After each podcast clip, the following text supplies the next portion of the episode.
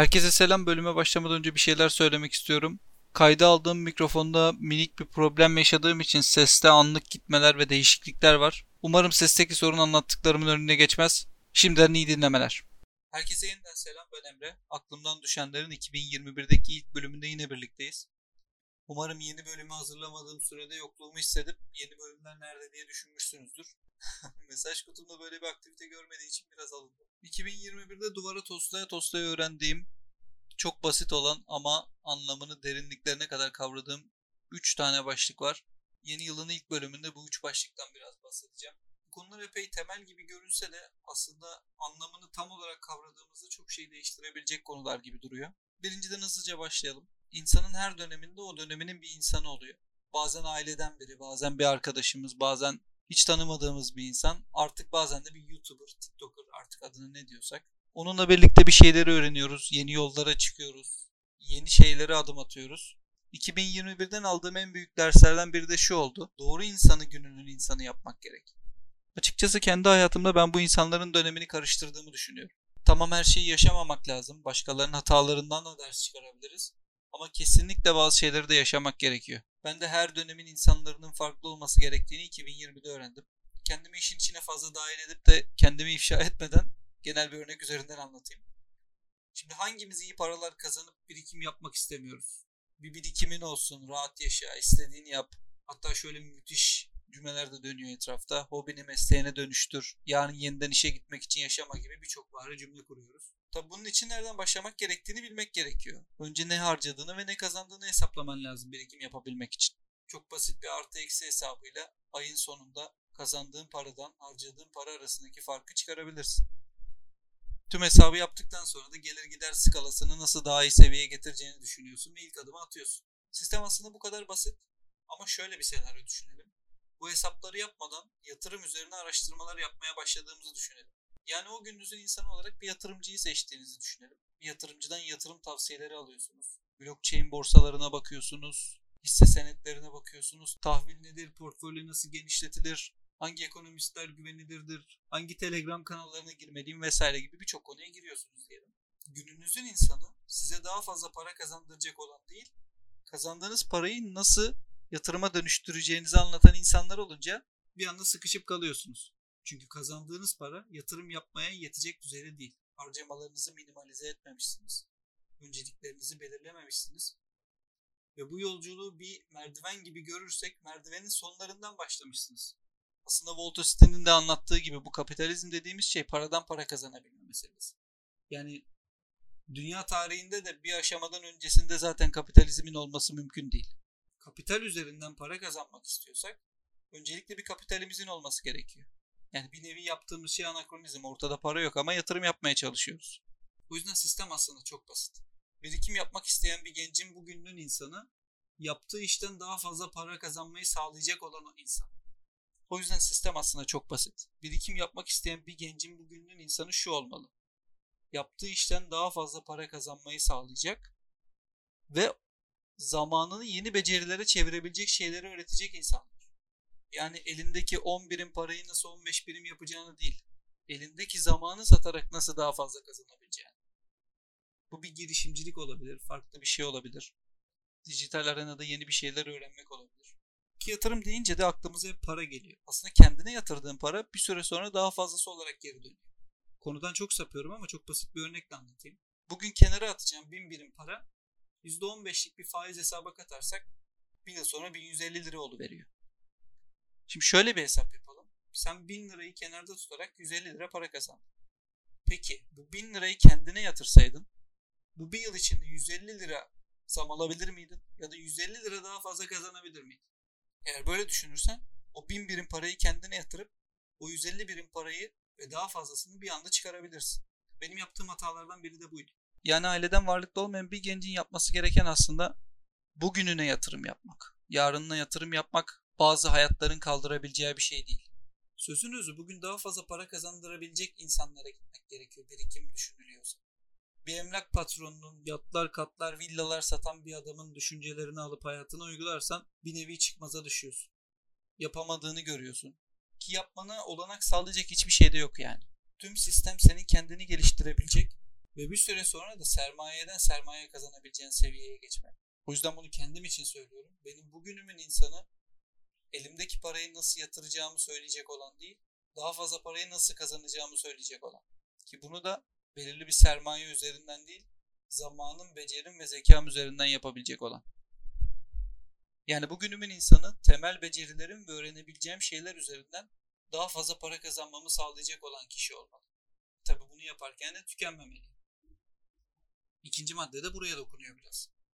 Koca koca not almışım. Kendine zaman ayırmayı bilmelisin. Ne kadar basit bir cümle. İnsan kendine zaman ayırmalı. Hayat akarken, bildirimler uçarken ki bildirimlerimi son dönemde kapattım. Telefonum da sessizde. Bunun için çok fazla tepki görüyorum ama insan her zaman ulaşılabilir olursa zaten kendine zaman ayıramıyor. Yine konuya döneyim. Kendine zaman ayırmayı bilmek çok zor bir konu. Beynimizin bu kadar dopamine, mutluluğa muhtaç olduğu, bağımlı olduğu ve her taraftan kuşatıldığı bir dönemde kendinle baş başa kalmayı becerebilmek cidden büyük bir meziyet. Ben 2020'de bir yerlere yetişmeye çalışırken kendimi unuttuğumu fark ettim. Hani Bedri Rahmi Eyüpoğlu'nun bir şiiri vardı ya girişim dünyasında da Serdar Kuzuloğlu'nun sözleriyle hep övünlenmişti. Oğlum Mernuş sen otobüsü kaçırmış bir milletin çocuğusun diyordu Bedir Rahmi Eyüpoğlu o şiirde. Şiirin adı da üç dil bu arada. Üç dil bileceksin, üç dilde ana avrat gideceksin gibi anlatıyordu. Yani o şiirdeki gibi otobüsü kaçırmış gibi koşturmaya gerek yok. Oradan oraya atlayıp nereye gittiğini bilmeden çok çalışınca insan yanıyor bir yerden sonra. Tabi burada da çok çalışmayın gibi bir düşünce yapısı ortaya çıkıyor. Ben buna kesinlikle katılmıyorum. Bu iş ve hayat dengesi gibi konulara da pek katılamıyorum. Yani benim gitmek istediğim bir yol var, yaşamak istediğim bir hayat var. Ve onun uğruna çok çalışmayı göze almam gerekiyor. Ama burada ikinci maddenin az önce bahsettiğim kendine zaman ayırma maddesinin temel işaret ettiği konu şu.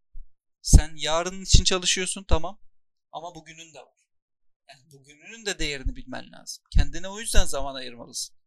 Bu da çok basit. Hayatında istemediğin, seni bağımlı gibi eğlendiren, yani ona artık beyninin dopamin salgılaması için muhtaç olduğun şeylerden uzaklaşıp gerçek mutluluk tarafına ilerlemek. Bu nedir? Top oynamayı seviyorsan Instagram keşfetinde gezmek yerine top oyna. Temel mantık bu. Kendine zaman ayırmak, oturup bir köşeye yarım saat Instagram keşfetinde kedi köpek izlemek gibi değerlendirilmemeli.